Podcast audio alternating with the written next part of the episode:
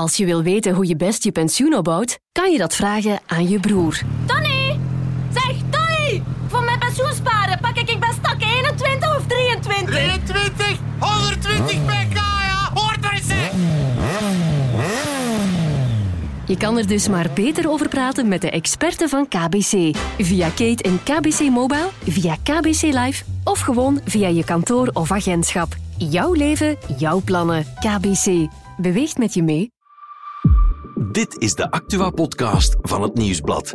In samenwerking met Play Nostalgie en GVA. Het is vandaag dinsdag 17 oktober en er is eigenlijk maar één hoofdpunt: de aanslag in Brussel gisterenavond. In deze Insider vertellen we hoe die aanslag gebeurd is, waarom de dader al op de radar stond en hoe de speurders hem uiteindelijk op het spoor zijn gekomen.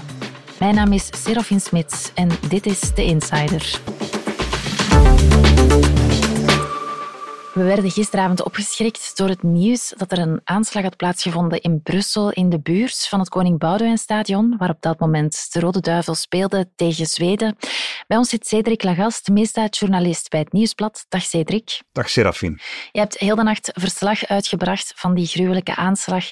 We weten intussen, de dader die is doodgeschoten door de politie, maar daar komen we straks toe. Maar in deze podcast gaan we eerst even terug naar gisteravond, 7 uur, in het centrum van Brussel. Want daar begint dit verhaal. Neem ons eventjes mee, Cedric. Wat is daar precies gebeurd? Wel, uh, eigenlijk rond kwart na zeven ongeveer, in het centrum van Brussel eigenlijk, aan het Saint-Heletteplein, dat is uh, eigenlijk vlak aan, aan de kleine ring rond Brussel, uh, zien mensen een man op een motor door de straat rijden. Hij, hij, hij, stopt plots. Hij haalt plots ook een oorlogswapen boven en hij begint op in het wilde weg te schieten. Hij schiet onder meer op twee mensen die daar eh, in een taxi zitten. Eén iemand kan nog uit die taxi wegvluchten. Hij vlucht een, een kantoorgebouw binnen eigenlijk. Dat is eigenlijk een kantoorgebouw van de Vlaamse gemeenschap zelfs. En, en hij achtervolgt die man, hij loopt daar nog achter en hij schiet ook die tweede man nog dood neer. Hij springt terug op zijn scooter en hij rijdt weg terwijl hij heel luid Allah Akbar roept. Mm En van die aanslag gingen vrijwel onmiddellijk ook beelden rond. Van waar kwamen die beelden? Ja, het is um, om kwart na zeven gebeurd in Brussel. Dat is eigenlijk nog spits in Brussel. Daar liepen heel veel mhm. mensen rond. Heel veel mensen hebben dat ook gezien. Nu, we weten ook ondertussen dat hij op voorhand een paar straten verder zijn wapen daar had zitten monteren. Uh, in elkaar steken en dat hij eigenlijk met dat wapen uh, in de handen door Brussel reed. Dus mensen zagen dat, die begonnen dat ook te filmen. Dus op het moment dat hij eigenlijk besloot om tot de actie over te gaan, waren er al mensen hem aan het filmen en, en, en die zagen eigenlijk wat er gebeurt. Er was ook een reactie van Mehdi, een jonge man die alles gezien heeft en die ook duidelijk in shock was. Uh, dus ik kwam eigenlijk terug uh, van het centrum, uh, hier in Hartje Brussel. En ja, ik hoorde in één keer twee er schoten. En dan kijk ik eigenlijk naar die richting waar ik die, die schietpartij heb gehoord. En dan zie ik in één keer eigenlijk een groep, een aantal, een tiental of een vijftiental mensen zich vergroepen eigenlijk voor een venster. Mijn eerste reflex is rond mij te kijken wat er gebeurt. Politie komt eraan op gelijkertijd en ziet ook wel uh, wat er gebeurt. Na, na die schietpartij draai ik we om en zie ik eigenlijk na, achter mij een Vito, een Mercedes Vito, met daarin twee mensen.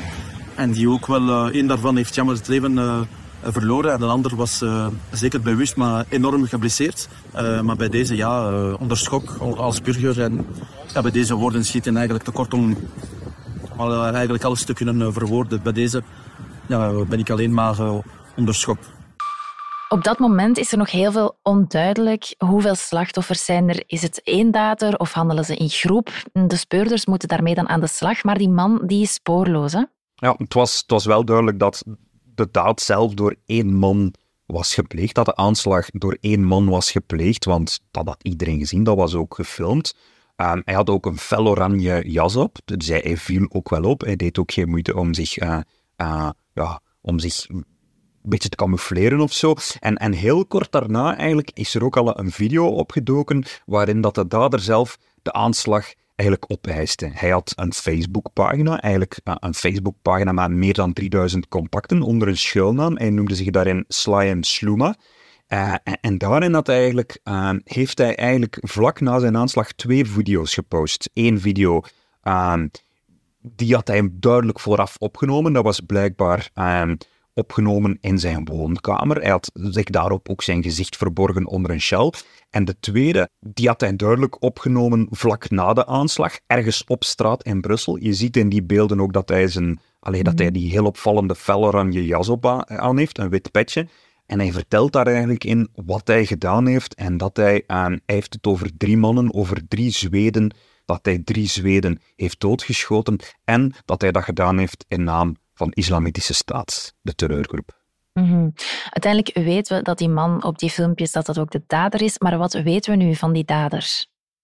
Wel, we weten ondertussen, zijn naam is niet Sloua, dat is een schuilnaam. Zijn mhm. echte naam is uh, Abdesalem Lassouet. Hij is 45 jaar, hij is afkomstig uit Tunesië, maar hij verblijft al een heel lange tijd hier in ons land. Uh, al zeker sinds 2016. De eerste meldingen van hem die wij weten dateren al van 2016.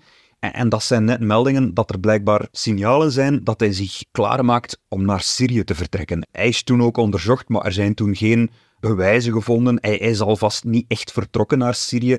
Dus daarna hebben ze hem eigenlijk um, een beetje losgelaten. Wat we daar nog weten, hij heeft een tijdje in, in België gewoond. Blijkbaar um, ja, een niet geregulariseerd verblijf heet dat. Hij, is Tunesiër, maar hij mocht hier eigenlijk niet zijn. In november 2019 heeft hij asiel aangevraagd. Uh, dat is in oktober 2020 uh, afgewezen. Mhm. Hij moest eigenlijk terug naar Tunesië, maar dat is niet gebeurd. Hij is al die tijd uh, gewoon in Brussel blijven wonen. Blijkbaar heeft niemand hem ook echt dan nog in de gaten kunnen houden. Hij is uiteindelijk ook geschrapt uit het Rijksregister. Dat wil zeggen dat hij er geen officieel adres niet meer had. Uh, maar toch, gisteravond bleek ja, dat hij al die tijd gewoon in Schaarbeek is blijven wonen. Uh, daar is een moskee vlakbij het station van Schaarbeek, waar hij heel vaak kwam. De mensen kennen hem daar ook. Hij heeft ook gewoon een adres, een appartement in Schaarbeek. Hij woont daar samen mhm. met zijn vrouw en zijn elfjarige dochter. Uh, en zijn vrouw heeft zelf een kapperszaak in Schaarbeek. Dus ja, het is niet dat ze echt onder de radar leefden, denk ik. Hij leefde niet echt onder de radar, maar hij stond wel geseind. Wordt die man dan niet opgevolgd? Wel, de federale regering heeft vanmorgen een persconferentie gegeven waar ze een aantal zaken hebben toegelicht. En daaruit blijkt toch aan, ja, er lag een brief klaar sinds maart 2021, eigenlijk een bevel aan hem uh, om het grondgebied te verlaten. Maar die brief hebben ze hem nooit kunnen overhandigen, omdat ze geen adres van hem hadden. Ze wisten zogezegd niet waar hij woonde tot vandaag de dag eigenlijk. Nu, hij, moet vandaag, moet ondertussen nog een paar keer zijn opgedoken, want bijvoorbeeld begin 2022 aan zou hij bedreigingen geuit hebben tegenover een andere Tunesiër die in een asielcentrum in Ravels verblijft. Die man heeft daarover klacht neergelegd. Sindsdien moet hij wel op de radar hebben gestaan, want uitgerekend vandaag, 17 oktober, was er een vergadering gepland tussen, tussen de veiligheidsdiensten om te bespreken wat ze met die man zouden aanvangen. Dus die klacht dateert van begin dit jaar, die vergadering was vandaag gepland. Je kan je daar vragen bij stellen. Intussen was die match van de Rode Duivels en Zweden bezig in het Koning Boudewijnstadion, maar het nieuws zijpelde stilaan binnen van wat er daar gebeurd was. Thibaut Ranson, journalist bij het Nieuwsblad, die zat in het publiek en hij vertelde dit vanochtend aan onze collega's op Play Nostalgie. Um, ja, ik was daar inderdaad. Um, en ik moet zeggen, bij ons is dat nieuws binnengekomen uh, tijdens de rust. Dat was zo ongeveer de timing waarop dat nieuws uh, op alle nieuwsites uh, doorcijpelde en wij de tijd kregen op, op onze gsm te kijken. En je merkte eigenlijk dat dat stadion onmiddellijk heel erg rustig werd. Dat was op het moment ook wel rust geblazen, maar we kwamen van um, redelijk veel sfeer, de 1-1 van Lukaku en, en een heel sfeervol stadion naar een rust die heel lang duurde en waarin eigenlijk niks gecommuniceerd werd over wat er nog verder zou gebeuren. Maar iedereen leek dat heel snel te aanvaarden en werd enorm sereen gereageerd. Uh, iedereen bleef heel rustig uh, gewoon op de plaats zitten. Uh, en dat duurde eigenlijk ook gewoon heel lang. En hoe langer dat, dat duurde, hoe meer dat er eigenlijk ook gezongen werd. zowel uh, Sweden werd gescaldeerd, Tous Ensemble, er is een Mexican Wave ingezet.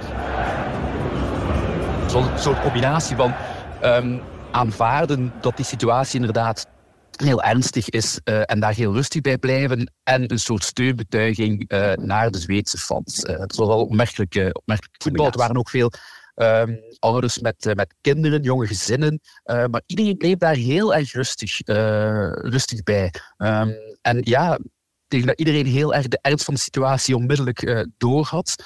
Ehm, en er werd uiteraard ook omgeroepen in het stadion. Ehm, en dat bleek iedereen ook wel te begrijpen van hier ben je wel het meest veilig. Um, het is nu ook geen goed idee om nu zomaar los van uh, wat de politie of veiligheidsdiensten ons zegt buiten dat stadion te gaan lopen. En ik denk dat de meeste mensen dat ook beseften van eigenlijk hier zitten we echt wel goed. En oké, we zullen hier even moeten, moeten wachten. Maar goed, dat is nu ook niet het ergste als, als we hier veilig zijn. Om 12 uur werd geëvacueerd, dus ik denk dat ja, de rust een, goede twee uur geduurd heeft. En, en dat zag je, dat, dat er heel veel politiebegeleiding was uh, bij het verlaten van het stadion. Uh, maar ook daar zijn er eigenlijk ja, geen incidenten geweest. En was er een serene, uh, rustige optocht van voetbalsupporters die het stadion verlieten. De eerste helft is dan gespeeld, maar als het nieuws bekend raakt, wil de Zweedse nationale ploeg niet meer verder spelen en de wedstrijd wordt begrijpelijk opgeschort. Um, wat is daar in tussentijd gebeurd, Cedric? Wel, alle paniek is natuurlijk ontstaan omdat die slachtoffers, twee van de twee slachtoffers, Zweden waren en dat die heel nadrukkelijk een, een Zweeds voetbaltruitje aan hadden. En eigenlijk was het vrij snel duidelijk dat hij die mensen viseerde omdat ze uit Zweden kwamen. En de angst was eigenlijk een beetje dat hij daarna naar het voetbalstadion, naar het Koning Boudewijnstadion zou trekken, om daar mm -hmm. uh, ja, verder te doen, om daar ook nog, nog meer Zweden neer te schieten. Dus daarom werd iedereen in het stadion gehouden. En je zag ook rond dat stadion, daar was uh, een enorme ontplooiing van de politie. Mm -hmm. uh, je zag ook helikopters overvliegen. En verder in tussentijd was er eigenlijk in heel Brussel eigenlijk een, ja, een klopjacht zeg maar, hè, op de man met de oranje jas. En iedereen zocht hem, maar natuurlijk, die man verplaatst zich op een scooter. Ze hebben hem niet onmiddellijk gevonden, ze hebben wel zijn adres achtergehaald. Mm -hmm. Dat was gisteravond in, Schaarbeek. Onze collega Pieter Huibrechts hier is rond middernacht nog uh, in, in Schaarbeek aan, aan, de woning geweest. Daar was een huiszoeking bezig. Ja. Ze hebben hem gezocht uh, en ze hebben hem niet gevonden. Uh, hij, was niet, hij was niet thuis, hij was niet, niet aanwezig in zijn woning. Nu, hoe dat zou gegaan zijn, uh, blijkbaar zou zijn echtgenote, zijn vrouw, die ja. zou na de aanslag ook die video hebben gezien. Die video waarin dat hij zijn aanslag opeist. En zij zou daarop uh, naar de politie zijn gegaan om te zeggen, ik heb mijn man herkend. Mm -hmm. Ik wist hier niet van, maar bon, zij heeft wel meegewerkt aan dat onderzoek en daarop is de politie heeft de, zou de politie zijn adres ontdekt hebben uh, en, en, zouden ze die huiszoeking hebben uitgevoerd. En die vrouw, die wist dus van niks? Dat zal moeten blijken, hè. dat zal nu deel uitmaken ja. van een onderzoek. Um, maar bon, ze zou wel spontaan zelf naar de politie zijn gestapt, zo zeggen toch verschillende bronnen aan ons. Je zei daarnet dat de aanslag gericht was tegen Zweden, dat die het doelwit waren. Maar waarom precies? Wat was het motief? Wel, aanvankelijk werd eigenlijk een beetje gevreesd dat, dat wat er gebeurd was, dat dat een, een uitloper was van, van wat nu in het Midden-Oosten gebeurt, in Israël en, en, en meer bepaald de Gazastrook. Want bijvoorbeeld in, in Frankrijk, ons buurland, daar hebben we eerder ook al zo'n incident gehad. Men vreesde een beetje dat het daarmee te maken had. Maar toen bleek dat hij heel duidelijk uh, met, zijn slachtoffers viseerde omdat ze Zweeds waren. Mm. En de redenering nu bij de veiligheidsdiensten en bij de regering ook, is dat er eigenlijk een ander motief speelt, namelijk uh, dat hij zich heeft laten inspireren door uh, een incident van toch wel alweer een aantal maanden geleden. Namelijk, uh, Zweden werd toen opgeschrikt uh, door een aantal Koranverbrandingen. Er zijn begin dit jaar op verschillende momenten uh, publiekelijk Korans uh, verbrand. Mm-hmm. Um, en dat was een heel provocerende actie. Daar is heel boos op gereageerd door moslims in Zweden, maar eigenlijk door, door moslims wereldwijd. Daar zijn wereldwijd ja. protesten opgevolgd. En in die mate ook dat er in geradicaliseerde middens ook opgeroepen werd om daar wraak voor te nemen. Want het verbranden van een Koran dat zien moslims als een zeer provocerend iets. En door wie werden die Koranverbrandingen gedaan en waarom? Dat was heel divers. Ik denk dat de allereerste Koranverbrandingen dat dat door een extreemrechtse Zweedse politicus is geweest. Mm -hmm. Daarna zijn er nog andere incidenten geweest. Zijn er ook uh, niet-Zweden geweest die in Zweden Korans hebben verbrand. Dus ja, het is divers. Vanochtend komt dan het nieuws binnen dat de dader doodgeschoten is. Waar en hoe is dat gebeurd? Wel, eh, voor zover dat ik nu heb begrepen, is dat vanmorgen in een, in een theehuis in de Van Ooststraat gebeurd. Dat is in Schaarbeek eigenlijk niet zo heel mm -hmm. ver van de plek waar dat hij woont. Ik heb vanmorgen kunnen bellen met een paar mensen die in die straat wonen en iets voor acht uur mm -hmm. is die hele straat afgegrendeld en blijkbaar is de man, is, is Abdeslam Lassouet, heeft hij zich uh, ja, aangeboden bij een theehuis, zeggen ze dan. Hij, daar kan je ontbijten. Hij is daar binnengestapt. Hij wou, hij wou ontbijten. En er zijn ehm, een aantal mensen, of toch minstens één iemand, die hem herkend heeft, die daarop de politie heeft, heeft gewaarschuwd. En op het moment dat de politie is toegekomen, eh, is er eigenlijk een schietpartij uitgebroken. Want hij had nog altijd zijn wapen bij. Hij heeft gevuurd op de politie. De politie heeft, is, heeft teruggevuurd. Hij is geraakt in zijn borstkas. Hij zou nog even gereanimeerd zijn en naar het ziekenhuis zijn overgebracht. eh, maar daar is hij uiteindelijk toch overleden. De zenuwen staan strak gespannen in Brussel nog altijd. Het terreurniveau is daar opgetrokken tot het hoogste niveau. Wat wil dat eigenlijk zeggen? Wel, het, is lang geleden dat we dat eh, niveau hebben gehad. Voor alle duidelijkheid, in Brussel eh, is het terreurniveau opgetrokken tot Mhm. niveau 4. In, in de rest van België eh, is het niveau 3. Dat is een klein verschil.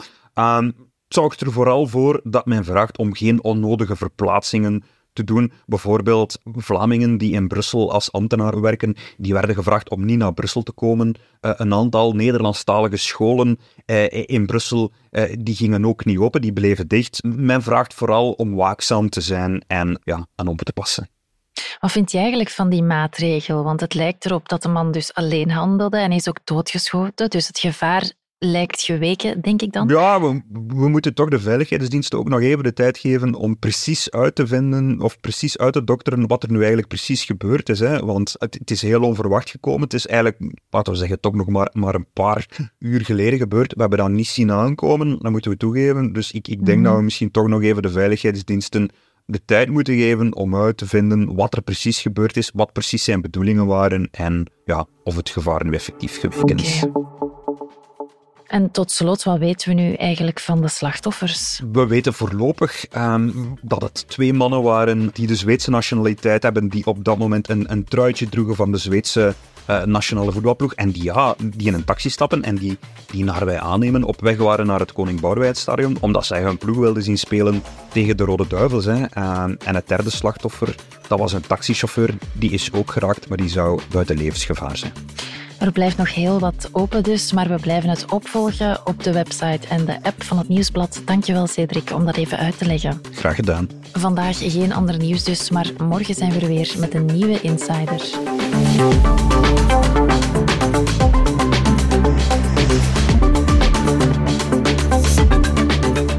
Dit was The Insider, een podcast van het Nieuwsblad in samenwerking met Play Nostalgie en GVA. De muziek is van Pieter Santens. De montage gebeurde door House of Media. Wil je reageren? Mail naar podcast.nieuwsblad.be.